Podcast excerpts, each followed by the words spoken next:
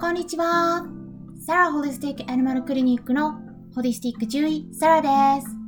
本ラジオ番組ではペットの一般的な健康に関するお話だけでなく、ホリスティックケアや地球環境、そして私が日頃感じていることや気づきなども含めて様々な内容でイギリスからお届けしております。来月の12月12日土曜日は何の日でしたでしょうか？はい。無料のオンライン相談会を行う日です。無料ですよ。ぜひ皆さん来てくださいね。はい。今までね、私は相談会とかはね、ちょっと費用もらってたんですね。でも今回無料ですからね。ぜひ皆さん来てください。夜の8時からは Zoom にて、そして9時からはスタンデー FM にてライブ配信を行います。うん。無料なんですけど、一応ね、お申し込みがあるので、あの、詳細は概要欄に記載してあるんですね。ですので、そちらをぜひご確認ください。はい。ちょっとね、猫ちゃ、猫たちがね、あの、興奮してますけれども、遊んで、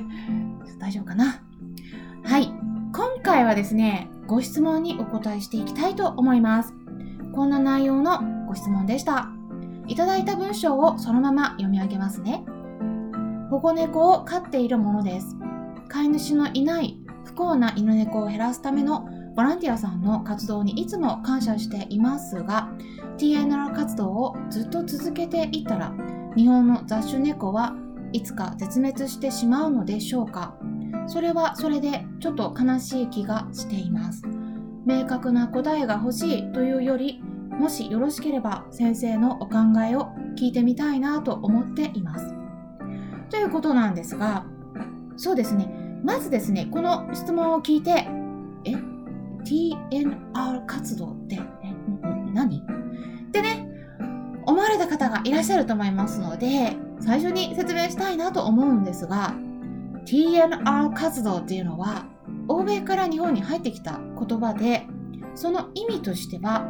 Trap Neutral Return という全ての頭文字を取った略語なんですね。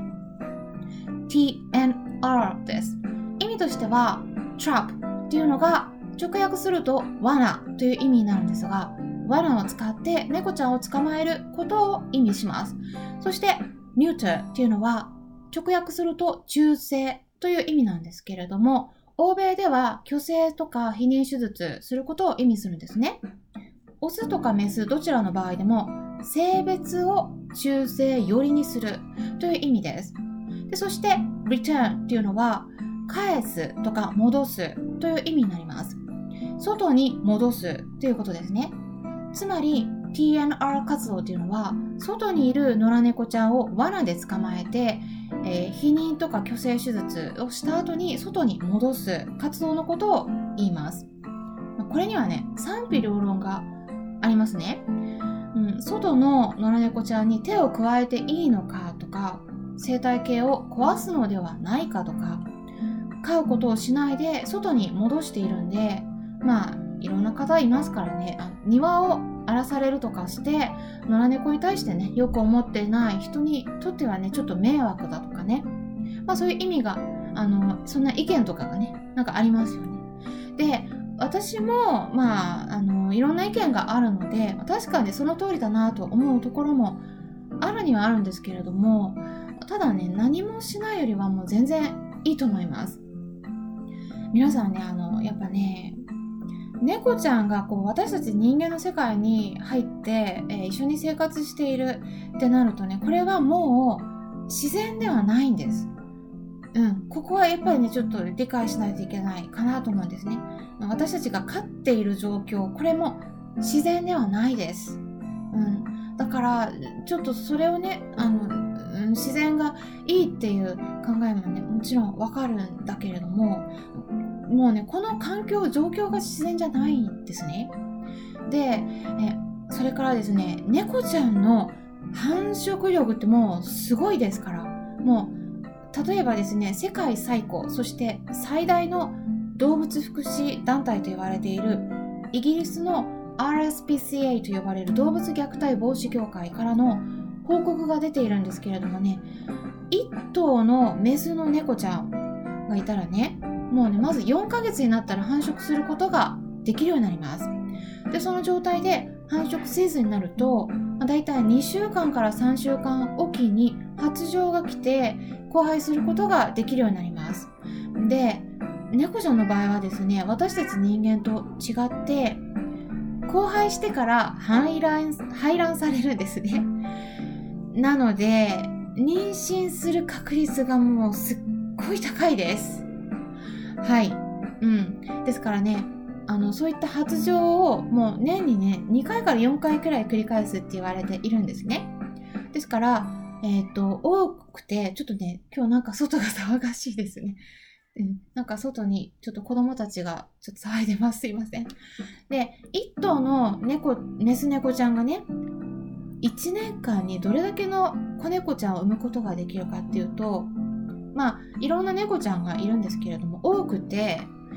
18頭、18頭産むことできるんですね。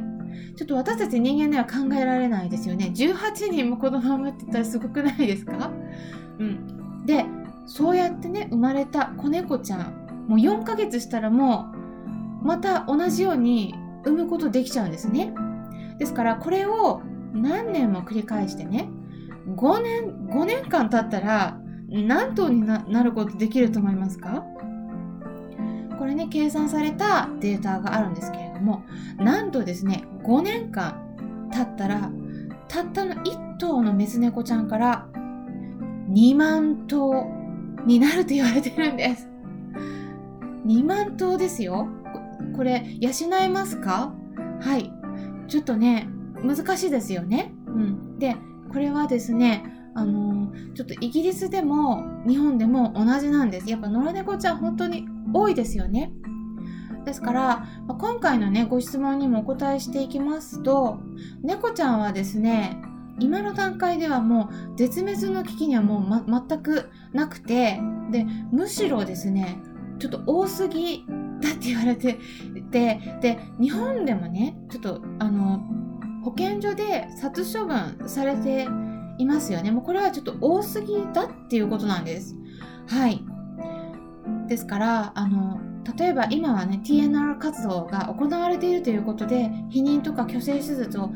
たくさんの猫にして繁殖させないように手を加えているところなんですけれども将来このままいったらどうなるかっていうことをお伝えしますとあのまあもっともっと広がってまずね殺処分がゼロにならないとダメですね。でゼロになってからですねもう、うん、あのそこからあの考えることでで猫ちゃんの数がねもしかして減ってくることあるかもしれないですけれどもでもね絶滅するっていうのはね私はねほぼないんじゃないかなと思うんです。なぜそう思うか言いますと猫ちゃんはね強いです。えっ、ー、といろんな意味で強いです。なぜかって言いますと食物連鎖のトップに立つ人間に好まれていることそしてその生活に入り込んでいること。これがやっぱね最強ですね。いろんな動物たちいますけれども、他にもね、絶滅の危機に瀕している動物たち、野生動物たち、たくさんいます。でも、どれだけの数の動物たちに目が向けられているでしょうか例えばね、まあよく言われるのは、もうちょっと危ないよってね、結構広く知られるようになってきてるのは、白熊さんとか、ね、コアラとかね、ウミガメとかいますけれども、やっぱりね野生動物はね遠い存在に感じてしまいますよね。私はねあの保護してる動物団愛護団体にはねもう結構いろんな団体寄付してます。はい。毎年寄付して今年もねあのじ何給付金給付金 10万円もらったの全部ね全額寄付してます。もうそんな感じやってますけれどもやっぱそれでも遠い存在ですよね。猫ちゃんの場合どうでしょうか？猫ちゃんがね絶滅しそうってなったらもうみんな助けますよ。うん、であの例えば日本の雑種の猫ちゃんがいなくなりそうになったら多分ねブリーディングとかして保護しようとね、する人たちも出てくると思います。だから猫ちゃんは人間を味方につけることでね、こうやってもう昔から今もね、こうしてもう強く生き残って、むしろ、まあ、私の個人的な意見ではなくてもこれ、もうね、ほんと論文にいろいろ出てるんですけど、ちょっとね、地球にとっては増えすぎって言われてるんです。はい。今、中国とか アジアでも爆発的に増えていますから。はい。で、猫ちゃんはね、まず、肉食動物なんです。ちょっとね、猫ちゃんの転換聞くと、これね、雑食に切り替えていかないと、ほん、本当はね、あの、ちょっと増えすぎると、ちょっと地球の環境にとって良くないっていうね、研究結果がいろいろ出てきています。で私個人的にはね今じゃあ今生きている猫ちゃんたちをねじゃあもう殺すのかってね命を落とすの落とした方がいいのかってねそうじゃないんですそういうこと言いたいわけじゃないんですそれは今いる子は生きてる子はねあの助けてあげた方がいいと思ってるんですけどもただちょっとこれ以上はねあんまちょっと増やすのは肉食動物でねもうね肉の消費量がね本当にペットが消費してる数ねすごいもう増えちゃってってるんですね。ですから、これね、イギリスとかヨーロッパ、あとはね、日本ではね、あんまり取り上げられてないんですけれども、野生動物たちが猫ちゃんにね、殺されちゃってるんですね。外にいる猫ちゃん。で、ニュージーランドとかオーストラリアとかもいろんな国でね、こういった考え方、広まってる感じなんです。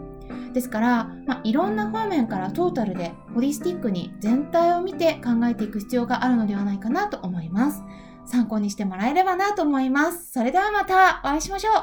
ホリスティック獣医、サラでした。